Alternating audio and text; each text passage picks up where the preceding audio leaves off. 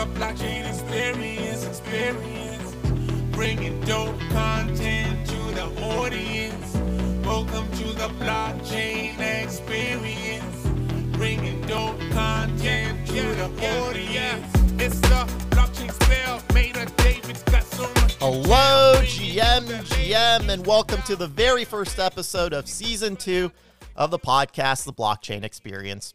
I'm your host, Meta David.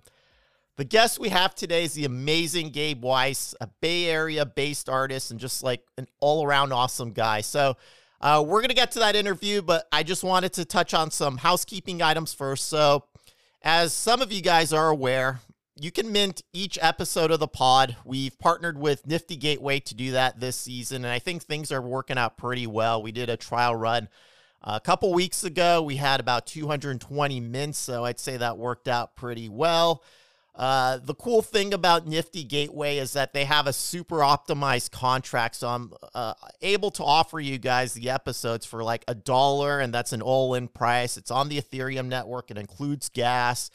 So uh, the only reason it's a dollar is because Nifty Gateway forces me to charge something, and the minimum amount they force me to charge is a dollar. Otherwise, I'd make it for free. But kind of the trade off last season is we did allow it to be it was free last season but it was on manifold right? So you still had to pay gas and gas especially during last season could easily be in the double digits. And you know we got feedback that that started to pile up which is certainly understandable. So this season it's only a dollar each episode all in. Mint as many as you want. Go crazy. Um, we're not going to limit that this season. So i think again it's working out pretty well. So why would you want to mint an episode? So I'll tell you a few things. Uh, as a podcaster, I get some like macro level basic analytics as to who's who, who the listeners are. But by making it available, the episodes, making it available to Mint, I'm getting more direct line of sight as to who you are and able to better engage you, activate you, and interact with you. And, you know, in some ways, even sometimes being pay, able to pay it forward with a gift of my own. So uh, last season, we did a whole bunch of cool things, man. Uh, we did Bitcoin inscriptions for our loyal listeners. We airdropped Sabet's Tokyo Punks. Uh, at the end of the uh, at the end of the last season, as you guys saw on crypto Twitter, uh, we took out uh, an ad on Times Square, a large billboard, and put everyone's PFP and Twitter handles that were loyal listeners and loyal mentors. So we're going to do really cool things again this season, just novel things that, um, you know, just kind of push the boundaries of what's possible when, uh, when uh, the blockchain's being used in this kind of manner. So, really cool stuff to look forward to this season. So, that's one perk of minting. Uh, another perk I would say is the fact that at the end of each episode, we're going to do that, do this at this episode. Uh, at the end of this episode, is that we give shout outs to everyone that we can trace back as a mentor. So I think it's always cool to kind of hear your name on a podcast. And then lastly, I think when you mint the episode, it just kind of gives you a little bit more skin in the game and you feel a little bit more connected to the podcast. And the hope is is that by collecting these episodes, they'll be like vintage one day and uh, it's something that you can look back and has value to you the same way that you could look back at things from like the 50s or 40s and 60s and they're nostalgic. I mean even if you're like uh, looking at things from like the 80s 90s again still nostalgic. As if you've been listening to me for i've been on uh, you know quote unquote the air now on podcast land for about a year now uh, you'll kind of see the pattern that I don't think of things as just like what's in front. Like right now, I'm looking at things down the line, and it's not just like three months or six months. It's more like five years, 10 years, 15 years. Um, some cases, like literally forever, uh, because I am a big believer that the way that the blockchain can be used is that these things can persist uh, in perpetuity. So, and I think that concept is very interesting that we can have generations of folks look back and look at these things because they're on the blockchain. So, uh, really want to push the boundaries of that and just do some cool things. So, all that's to say is that the overarching goal is really just to bring back value to you guys as listeners in all forms and just keep things interesting and fun. So, those are the housekeeping items that I want to touch on. We're going to get to the Gabe Weis interview. Then, after that, we're going to do the shout outs. But of course, there's one thing that we have to do before we do all that and that's a word from our sponsors. Ledger. is the smartest way to secure crypto holdings.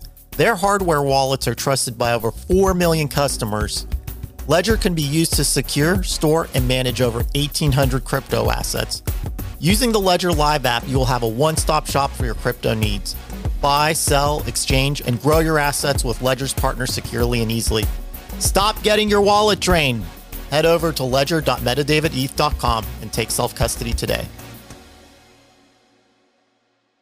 Have you ever wanted to display your NFT art in the physical world? Look no further than Tokenframe.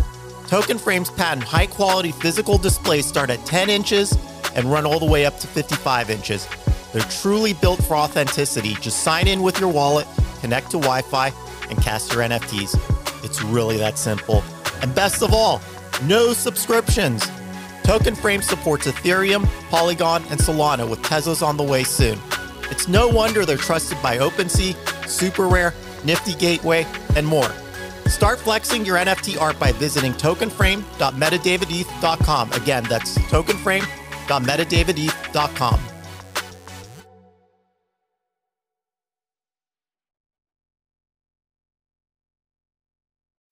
Gabe, welcome to the podcast. How are you, sir?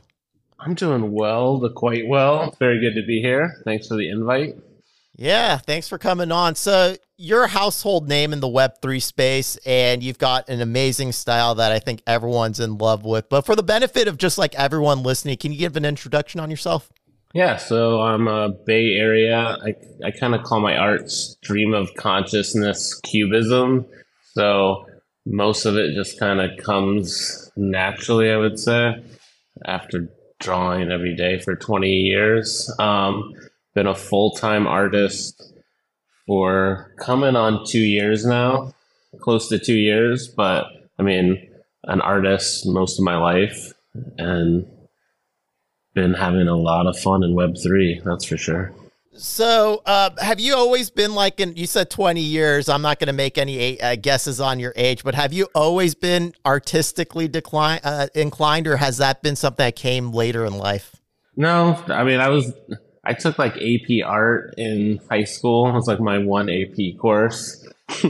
Uh, I just was like, yeah, I'll take the AP art, but I, I did art throughout grade school and high school, and then never took an art class in college because it didn't really work with my major, but I did paint most days uh, in college still too. So it was always just my way of relaxing. Never been a TV guy, so it was always like better way to relax at the end of the night. So how did you make that transition from like it seeming almost like a hobby or a way of relaxing and de-stressing into becoming like a full-time artist and making a living out of it? So I was a, I was into politics and uh, community organizing, and I, I kind of always felt a little guilty making art because I was so good at the politics. I kind of felt like that was where I could make a bigger impact on the planet. So like it felt a little I don't I don't know like selfish making art in some ways. And so it wasn't until I started getting pretty popular in Web3 and then I kept talking to folks like, like you can make a bigger impact through your art than through politics. And that eventually, after about a year of Web3, that eventually kind of hit me. And I was like, well, let's give it a go, see how big of an impact I can make through the art. Um, I'd also say it didn't hurt that I had done very well that year. So had made about 10 years worth of political money in a year. So I was like, kind of, if it goes all to hell, I at least have some money in the bank. I won't go starving. Was Web3 like your catalyst for going into art full time? Was that what opened up the pathway to be able to do that?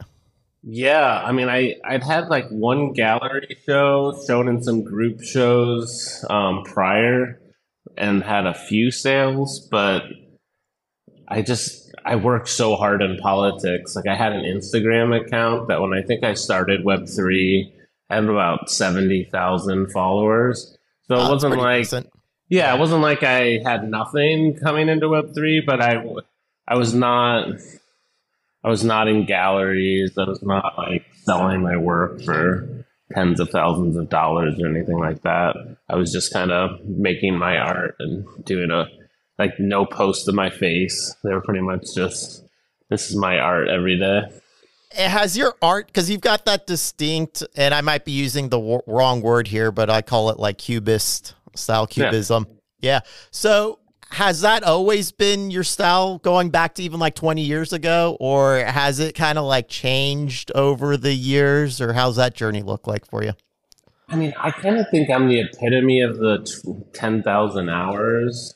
Like when i look back like i thought some of the stuff from 20 something years ago were cool but i'm like eh wasn't that good. Uh, but practice does it, it make you get better. So uh, I would never say perfect, but I think I've kind of, you know, gotten to my style where I'm pretty comfortable with it. Uh, I'm gonna I'm gonna get a little nosy here. Like, what kind of stuff were you drawing 20 years ago? Was it like fan art, or what was it that wasn't very good? Just dying to know. I just didn't have a style. Like, I didn't have a set style. So, like, some of them would be surrealism, or some of them would be like sky paintings, or some of them would be um, like attempts at pop art. But i just like i just hadn't found my my lane i, I would say so. And so even now, when i did find my lane it wasn't that good. It was like the style now but just not very good. But i was gonna say like now you definitely found your lane. I mean like when people look at your art they don't have to like look it up or make a guess and say like oh, i don't i mean it's distinctly Gabe Weis. At what point did that happen? Did that happen like right at you know when you were making that foray into Web three, or had it already happened by that point? Yeah, I think it uh, probably about ten years ago it crystallized as like this is my art. So yeah, about going on about ten years. Okay, so it's been a it's been a hot minute. So um, we'll talk about your collections in a little bit, but I know that you've done a lot of things recently in terms of travel. You were at Lisbon, you've been at VeeCon. So, can you just give us a little bit of like a recap of what? I mean, I wasn't at either one of those things, so definitely a FOMO factor at play there. But uh, like, what were you doing there? What were some of the cool things that you saw and did? So, can you just kind of make us feel a little fo- a little bit more FOMO? Yeah, I mean, these Web3 events, it's interesting because there's not the same hype around Web3, but the people that are showing up are the people that are really dedicated to it more.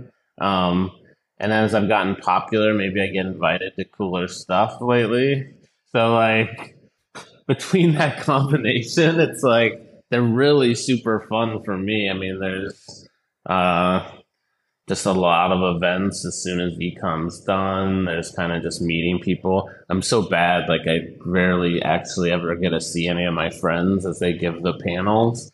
Like I'll start, I'll start to get close, and then I'll run into five people, and then I tend to draw a lot of one on ones for people, which is kind of how I've made my name. I've gotten pretty popular for doing like quick little sketches uh, of folks when I when I meet them, but then once you start, it just like a line forms every time.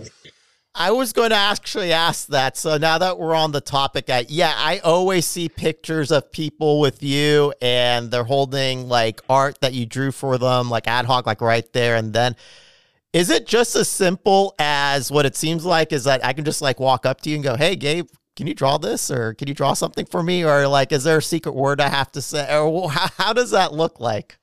So Stoic holders, people that have one of my Stoics or one of my like uh, art NFTs from Art by Gabe Weis on OpenSea or something.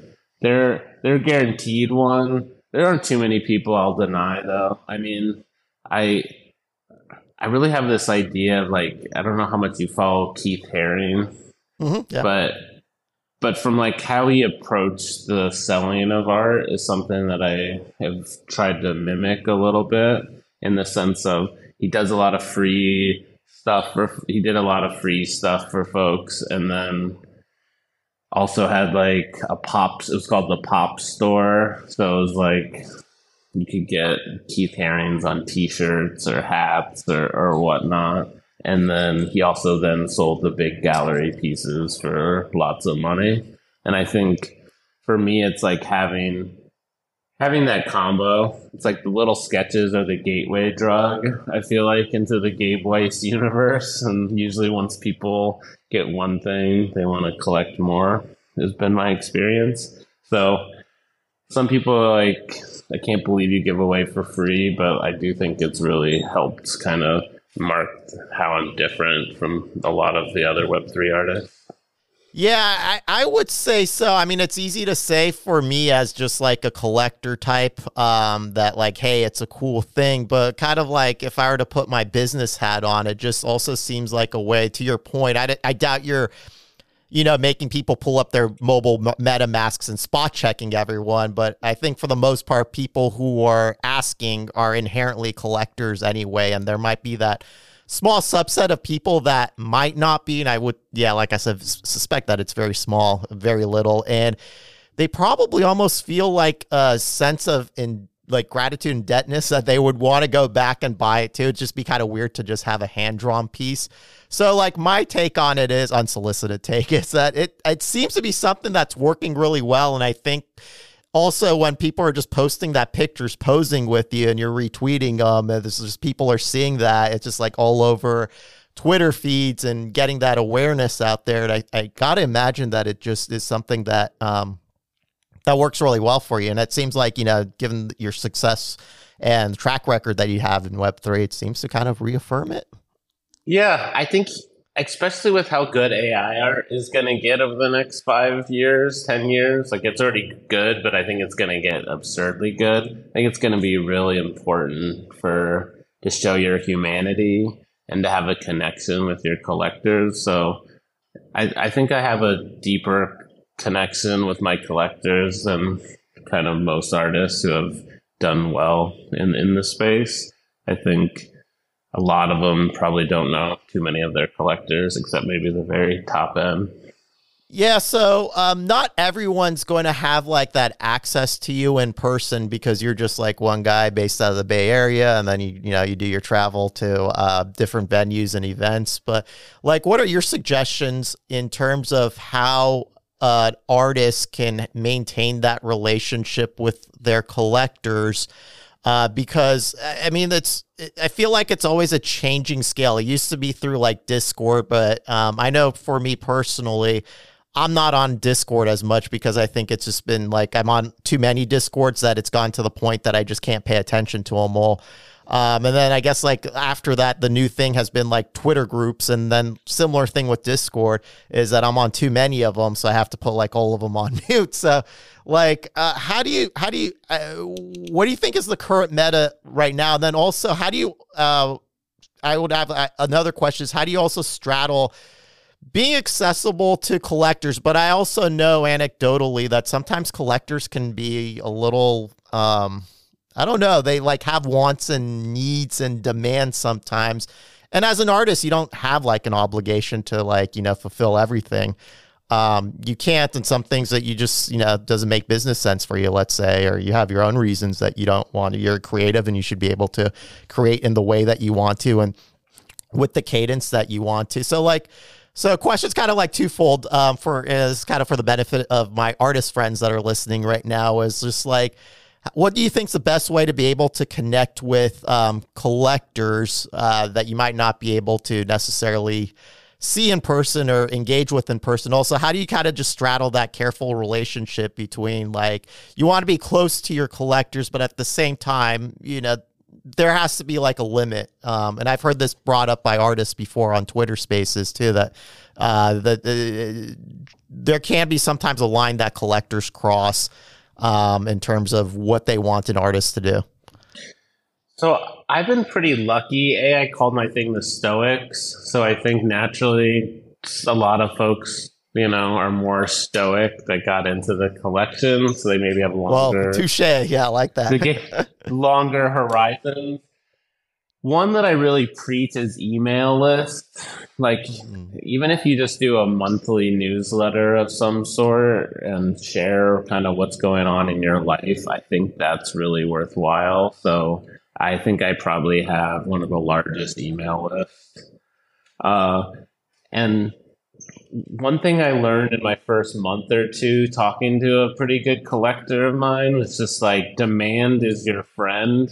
So I kind of always price stuff so that people could like make money right away. Like there's probably so there'd usually be like at least one or two quick flips where people made I don't know fifty percent more, thirty five percent more right away, and so that kind of always kept the demand strong. Mm. And I think if you have demand and then you're offering an email list where like people get first access to your drops by being on the email list so there's actually like a value to to being on the email list i think that's a very strong thing to do.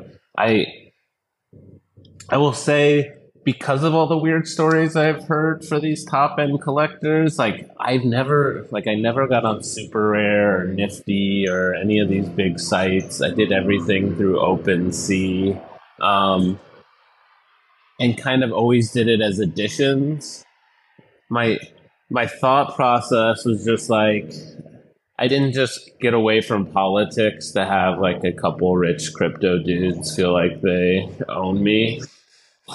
like I and like that's what I think I've seen a lot from my friend. Like, and it's like I didn't want to screw anyone over. Like, you sell a piece for thirty ETH, and then you sell one for ten ETH, like the next week, and you've kind of screwed over the person who bought it for thirty ETH. But like, there's only so many people on the planet who can drop thirty ETH on a NFT, and so just catering to those few people on the planet this has very little appeal to me. So I think pricing stuff so that no one really can own you.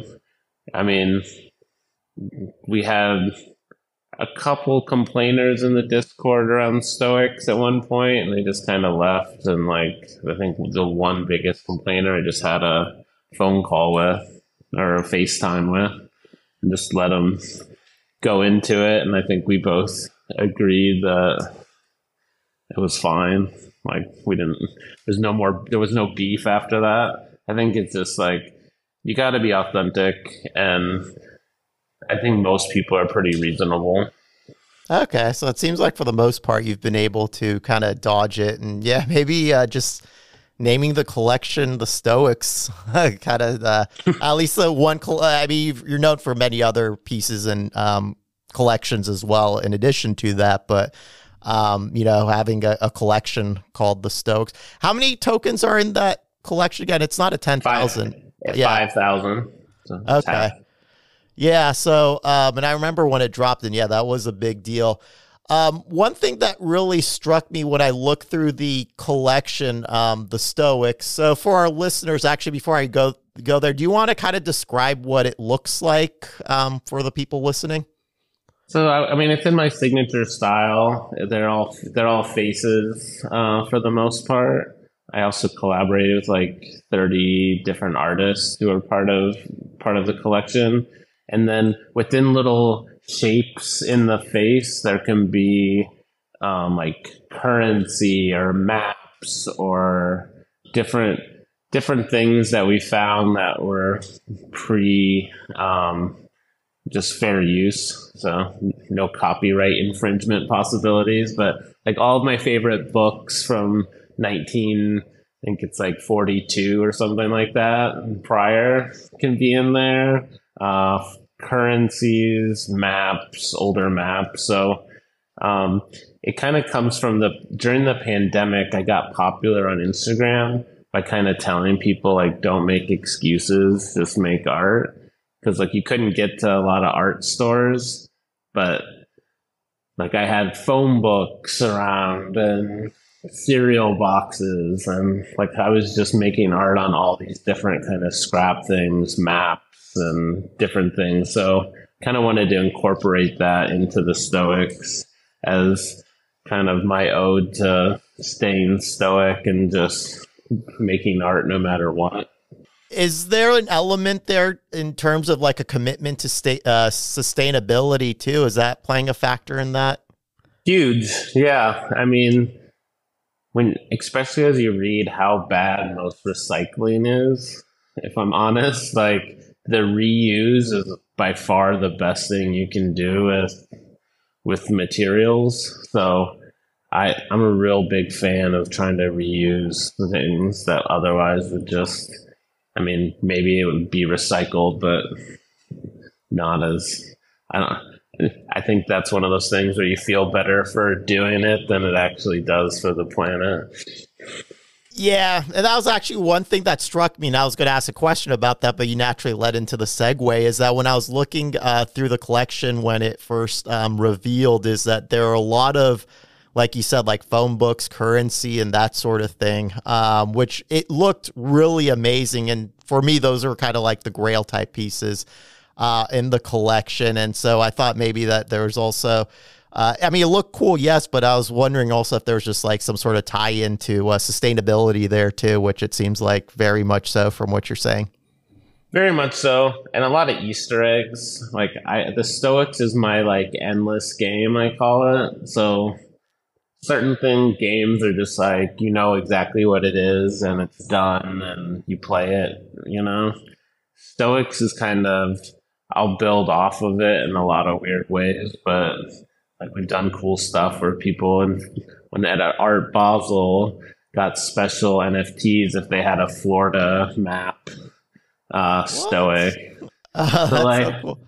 so like there's just there's just cool ways to play around with a lot of the stuff in there that like I'm really anti utility. I'm really for like surprise and delight. So it's like the people that want to play the long game with me, I think will be surprised and delighted over the years. And that's just kind of the approach I want to take with Web3 generally.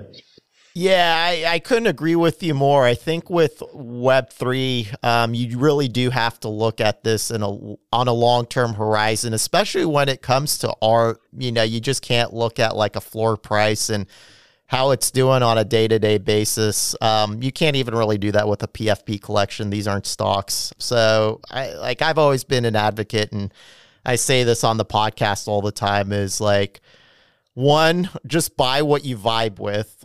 Just like always, always, always. Uh, I would not even necessarily advocate like rarity because if it's not something that you vibe with, but it's rare, I mean, I don't think it really like you know is providing max satisfaction to you. So just buy whatever you vibe with, and second, just like spend money that you can afford to lose. And I think if you just do those two simple things, you're always gonna have fun in this space. You know, like you can't really lose. But if you're if you're like staying up at night because you know floor price is down or you're just like anxious about stuff like i would say dude you're overexposed in this space. Like i mean like it's just not this isn't yeah i mean we could talk about this. I've ranted about it before but i just am a it's a good strong, rant. Yeah it's like a I'm super a, good rant. I yeah, think a, it's the most important one yeah just buy what you vibe with with money that you can afford to lose and then like you'll always have fun in this space. You just can't like you'll always have fun. You'll the connections that you'll make with um like the artists that you collect from and other people within the community. I mean, it just like it's worth its price in gold. So so yeah, I, I really love your ethos there. So I'm going to assume that uh, you're kind of like an adherent to uh, the Stoic movement. Is there like a backstory? Like, did you read something in high school, or like that kind of like got you into that, or uh, what's the Genesis later. story? Yeah, I mean, I was, I was, I think I was naturally a Stoic, but it wasn't until the pandemic hit really and I was listening to a Tim Ferriss podcast in the first like month or something of of the pandemic. He's like, this would be a good time to study your stoicism. I was like, damn straight. so my wife and I, we were like, my in-laws were watching. We were like a tiny pod with my in-laws. We're the only people we were really seeing, and I got two kids, and so it's like a forty-minute drive. And so every day driving back from picking them up, we would listen to Stoic books on Audible.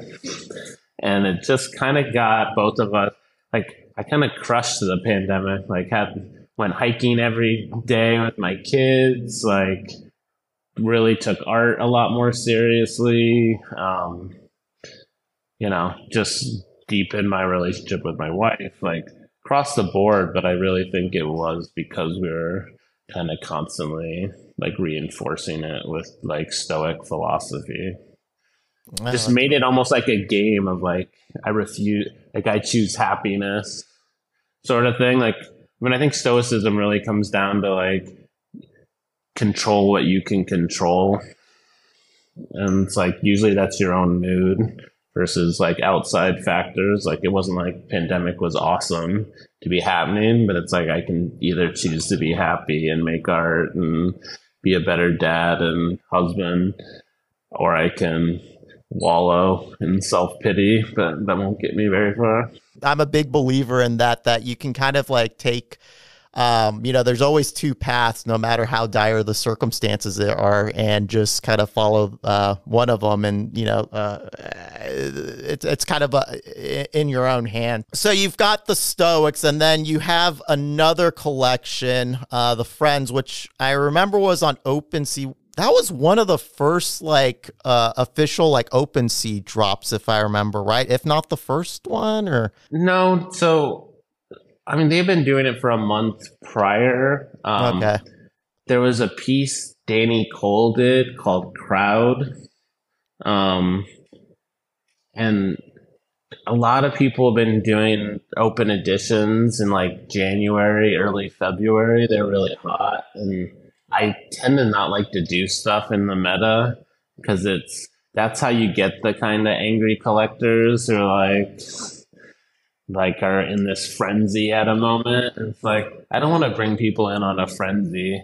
Like Stoics, I dropped at the barest of bear markets. Friends, I dropped in the barest of bear markets. Like I'd rather drop where people, to your point, are like, I just like the art, um, first and foremost, than like they're doing it because they're feeling hype because a few drops that they bought recently went up in value and now they're like in a in a craze.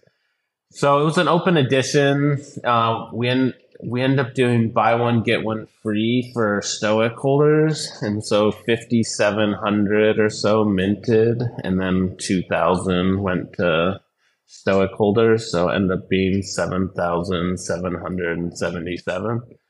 Oh snap! I didn't know it was that high. I think what I really liked about your drop was the fact that a lot of these open editions that I've seen on OpenSea are actually, frankly, with almost like any of them, it's like the same image and it's just like an open edition. So you could get, you know, 10,000. And that's fine. I mean, sometimes that works. And I've collected those also. So no dig against that. But what I really liked about yours is that it was like generative in the sense that no two images were like alike. So, and the price was pretty reasonable 0.015. I can't remember. It was 0.0198. Okay. That, 1984. I was going to ask, and there was a significance behind that number, right? Yeah. So that was just the, I remember like that was the first time, I think 86 yeah, 1986. But that was the first year that I remember, like in first grade, I used to draw, and then me and my my friend Nick would trade like our drawings to each other, and oh. so kind of like going back to like I really made my career by having I think a lot of friends in in the space and drawing a lot of these one on ones. So I thought it made sense to kind of commemorate the first time I gave a drawing away. Uh, as part of it. And then I also just I love creating in a guilt-free manner. Going back to like it was end up being like $34, which like isn't no money, but it's also super like, reasonable. It, it's like a Chipotle. I yeah. mean, going out with the wife to Chipotle or something like that. I mean, like it's it's a price where like I don't sit there and worry about the floor price. And like, I think it's some of the coolest art I've seen. And you get a 101 Gabe Weis for 34 bucks. So like, I like putting it out there. And that, I mean, that came from Danny Cole's crowd drop. What I was going to say earlier is like, I think some artists like everything they like i try to be very innovative and but i'm also willing to when i see a really good idea iterate on it and that was the first time. I think the two of us are the only two I've ever seen do it actually. Where it was like when he when he did it, I was like, that's exactly what I want to do because I think to your point, just having if I'd had seven thousand of the exact same image out there, it just really wouldn't have scratched much of an itch for me. Whereas this was the mo- so with the Stoics, I me and one other person, Bobby, who's on the Stoics team, we went handpicked through a hundred thousand Stoics to get our five thousand. Oh wow! So like, like it was generative, but it was like us going through like I like that one, I like that one. So almost every Stoic, like to me, is pretty darn special. It's like one that I personally liked. Um, the Friends drop was the I picked all the palettes, 256 different palettes to make it, but at a certain point it was just like do your thing algorithm like and so like to this day I'll see people post them and I'll be like, "Whoa, I haven't seen that one. That one's awesome." Yeah, that's what I loved about that collection is that it was super accessible. Uh, it was each one was unique, and they all look so darn cool. And I remember, I think it went on during like a Ryan Carson, like you were on one of his Twitter Spaces. I think when like the curtains went up and we were able to mint, or am I remembering that wrong? Zeneca. Oh, Zeneca. That's what it was. Zeneca. Which, yeah, but I think but it was like right after Zeneca had taken the taken yeah, it was right around Ryan. Yeah. Maybe that's yeah, yeah. So yeah, that's what so, it was. It was kind of a hazy period. Yeah, yeah so it was yeah. Zen- yeah, you're right. You're totally right. Yeah, I remember now Zeneca's voice and talking about it with uh, Emily. Yeah, um, and just being on the show, uh, and then we were all like minting too at the same time. We're all posting them, and they look so awesome. And to your point, what I really liked about your collection. I've only seen two two artists execute this um, successfully, and that's not to say that you're the only two. Like I just don't know, but the two that I've seen do this successfully is you and Sabet have been the only ones that I've seen so far that have been able to take um, like a generative collection, but it doesn't look generative. Like he did the same thing with Tokyo Punks. I feel like that it doesn't really look like a generative one. And I wouldn't have known if, like, you know, you didn't say it. Um, and same with the Stoics, the way that you've built that and the uniqueness of each one, like, I, it, it's really difficult to find that. Like, because with generative, there's excuse me, generative art, there's always that common denominator, um, whether it's like the outline of the ape or something and different variations of the background. But with Stoics and Tokyo Punks, like it's darn hard to really just like find that they're all so unique that they just really look like they just stand on their own merit. Well, it's a different type of generative, though, too, I would say, because like the Stoics are all hand drawn. I mean, mm-hmm. it's digitally drawn, but it's they're all, like all of the shapes were my drawing. So there's like almost 200 characters or something, and then within that, like I don't, I didn't do stuff where you add like weird like hats or anything like that. I just made it so the color variation or the addition of the little scrap materials like maps and stuff, that's what made it generative. So in a lot of ways, it really is just a fine art collection, just done in a way that I think adds, kind of makes it Web3 by making it generative. Yeah, I have mine the, on my uh, digital frame. It's one of the ones that cycles, and yeah, I just love seeing it every time that it comes up. So um, definitely would place it in the fine art category. So just a couple more questions for you. So, uh, so you've got the Friends collection, which is I would say probably your most accessible one in terms of price, right? Like uh, if someone yeah. were to go on yeah. like OpenSea. Um, and then like outside of that, like in the orbit, let's say, um, would be Stoics, right? Um, maybe there's a few other additions in between. I don't know of smaller, or I don't. I'm not sure. I mean, those two for the most accessible yeah. for sure. My my art tends to go for more. Uh, yeah. Right. Yeah, that's what I figured. And so leading up to it, so then you have probably like additions outside of that that um, are not part of the like they're just you know additions of maybe 20, 25 50, picking random numbers. So what I'm leading up to is are there any Gabe Weis 101? Like that would be like the orbit. Like if someone was just really trying to work their way up and they started off with like a, a friends and then uh, you know, a stoic, then maybe addition like is there a universe of um, Gabe Weis true one of ones that you drew from like, you know, beginning to end out there? I'm assuming they're yeah. probably very difficult to obtain, but do they exist? Well, like so, two, almost two years ago, I think I had maybe to this day, like up there with the largest NFT shows ever, is at Bright Moments in Venice mm-hmm. Beach, Los Angeles, and it was um, kind of right at the September. I don't know, things were just frothy and going wild, and there hadn't been any. It was like just kind of opening up a little bit it was by far the the craziest thing I'd done in the pandemic as far as like being in a room with hundreds of people. I was yeah, like, being a rebel, man. I was like, I'm getting COVID for certain. I'm getting COVID, but I end up not. But I, uh, there was just so, so many people there, and we did auction all these one on ones. So the collection is called Artifacts by Gabe Weis, and it's one that not very many people know. And then when people find it they ask if it's fake. Because it's like there's zero eth but for, we did it through the bright moments thing. So it's some of my most expensive nfts like some of them went for really high prices.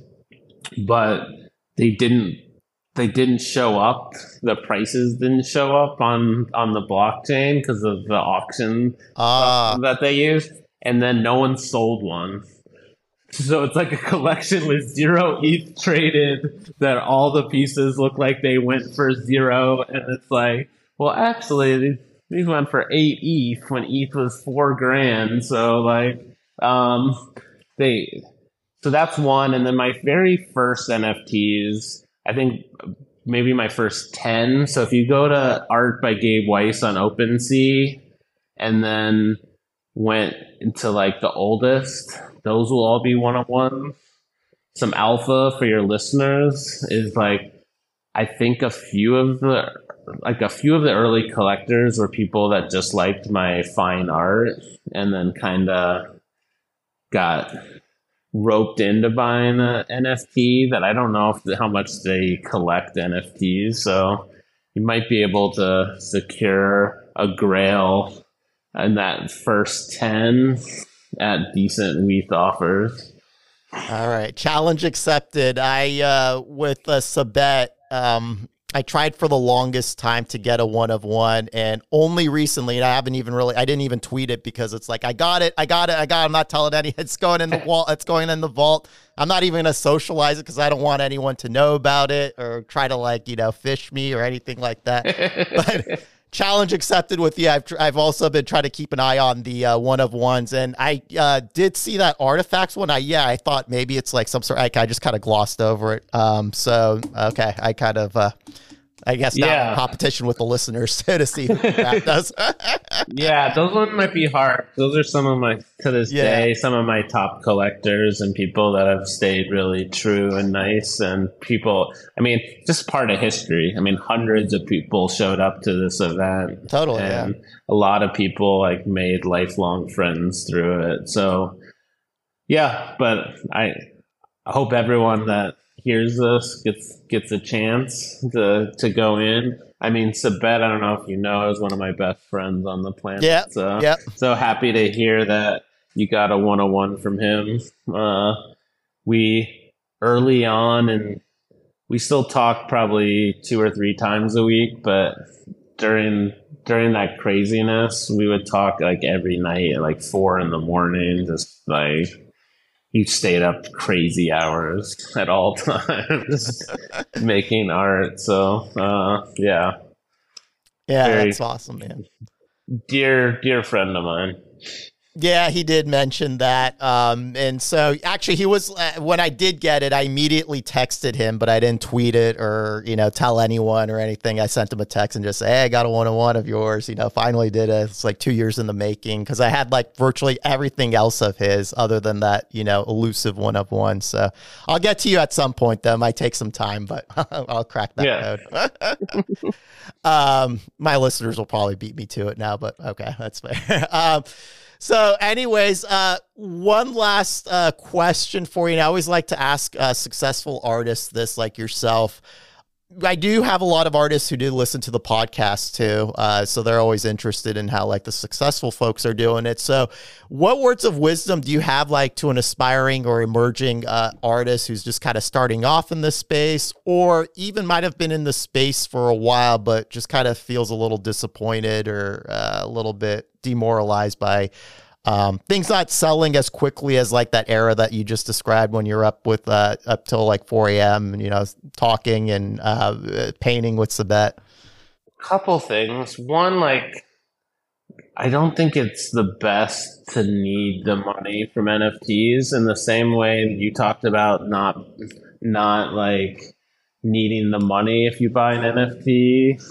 Like I think in the same vein of like if you just start to sound really thirsty or bitter if you're like right now keep trying to mint a lot of stuff and it's not selling. So like demand's your friend when things are going I mean there's gonna be other bull markets. So have stuff kind of ready to go and maybe over mint a little bit during a bull market and then in a bear just like it, it's it behooves you to still be out there on Twitter and being a part of the community, showing up at events if you can, but it doesn't behoove you to like complain a lot about the market and put out a million piece of work because the second you look like I can buy if if people can buy your NFT tomorrow, then chances are they'll never buy it.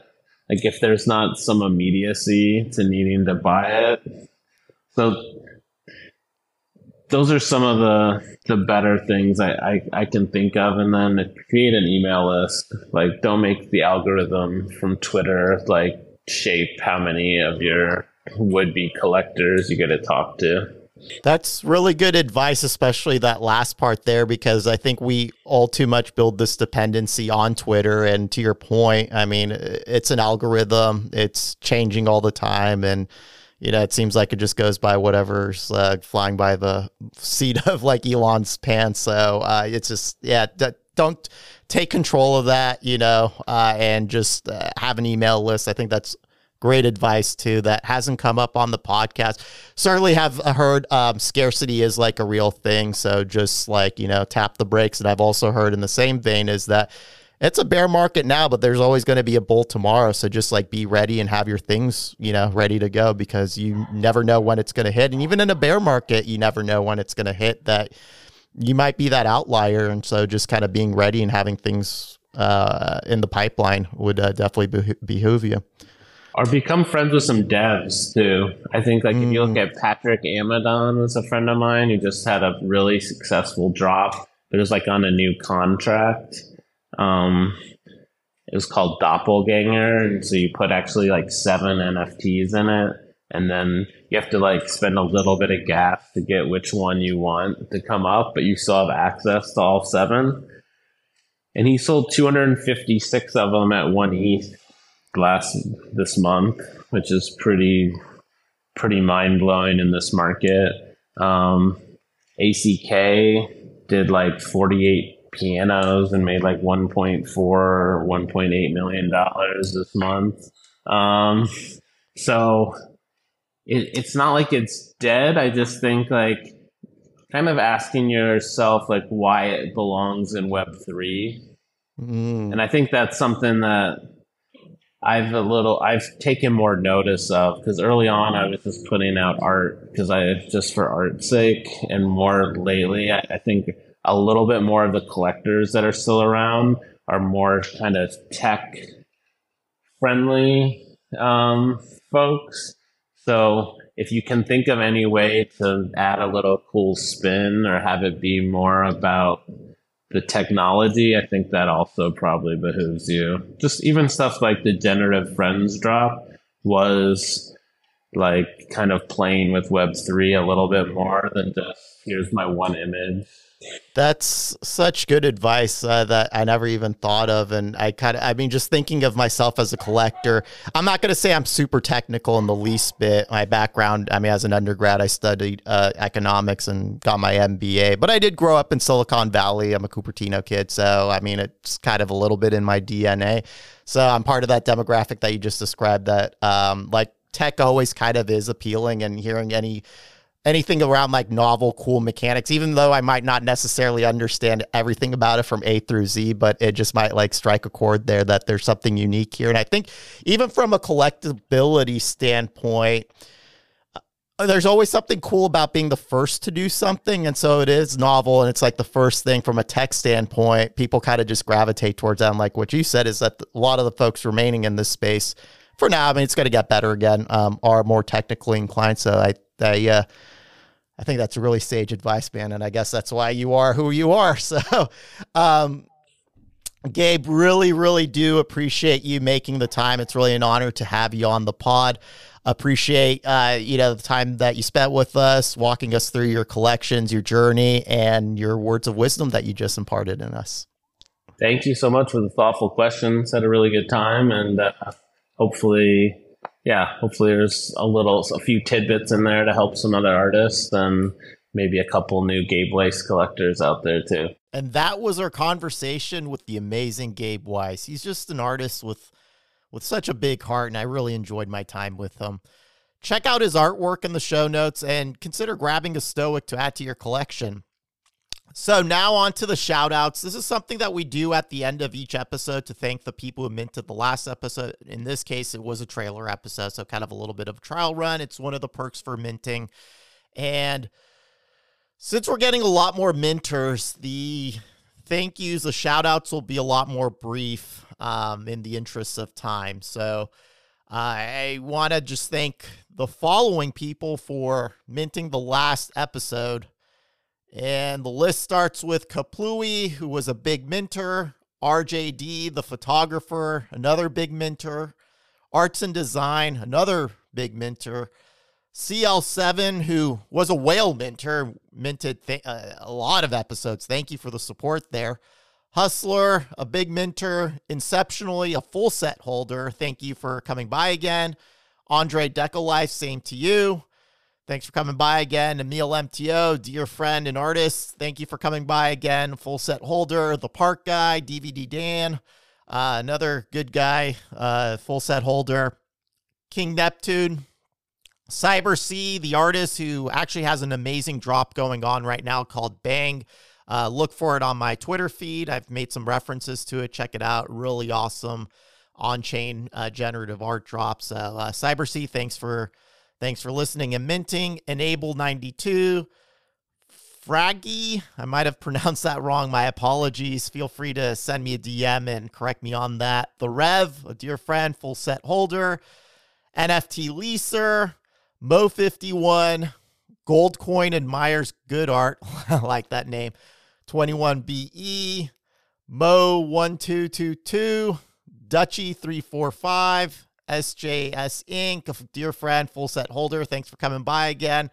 Sergey 33 Bus, RGC, Oscar Machinery. You guys all minted the last episode. Thank you so much for, I think it was like 229 mints or so. Really appreciate you guys. And listen, if you weren't able to mint the last one, that's okay because you have an opportunity to mint this one. Check out the show notes, follow me on Twitter, turn on notices and I'll uh, tweet the link for the uh, for Nifty Gateway on where you can go to mint the episodes and just be eligible for some cool perks, including the shout out. So I appreciate all of you, minting or not. Thanks so much for listening, and until next time. Welcome to the blockchain experience, experience, bringing dope content to the audience. Welcome to the blockchain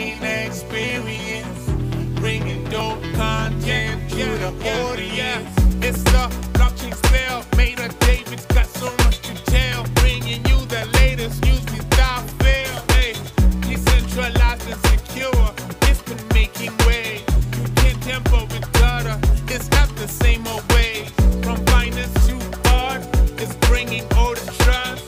The blockchain experience. It's a must. Hey, welcome to the blockchain experience. Experience.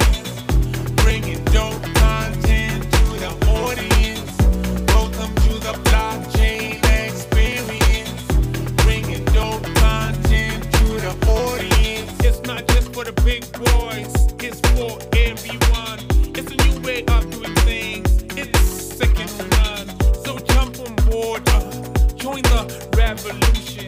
It's a blockchain experience. It's a movement. Give it up, give it up, give it up, give it up, give it up for the blockchain experience. It's a game changer.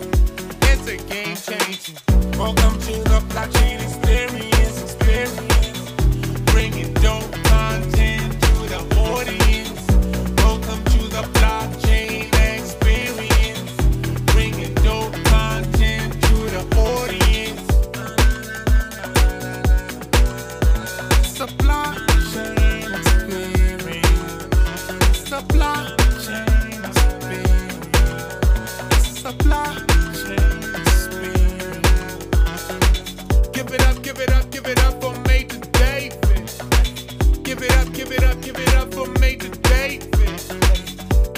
Give it up, give it up, for Major David. Give it up, give it up, give it up for Major David. Welcome to the blockchain experience, experience. Bringing dope content to the audience. Welcome to the blockchain experience. Bringing dope content to the audience. Welcome to the blockchain experience, experience. Bringing dope content the audience. Welcome to the blockchain experience. Bringing dope content to the audience.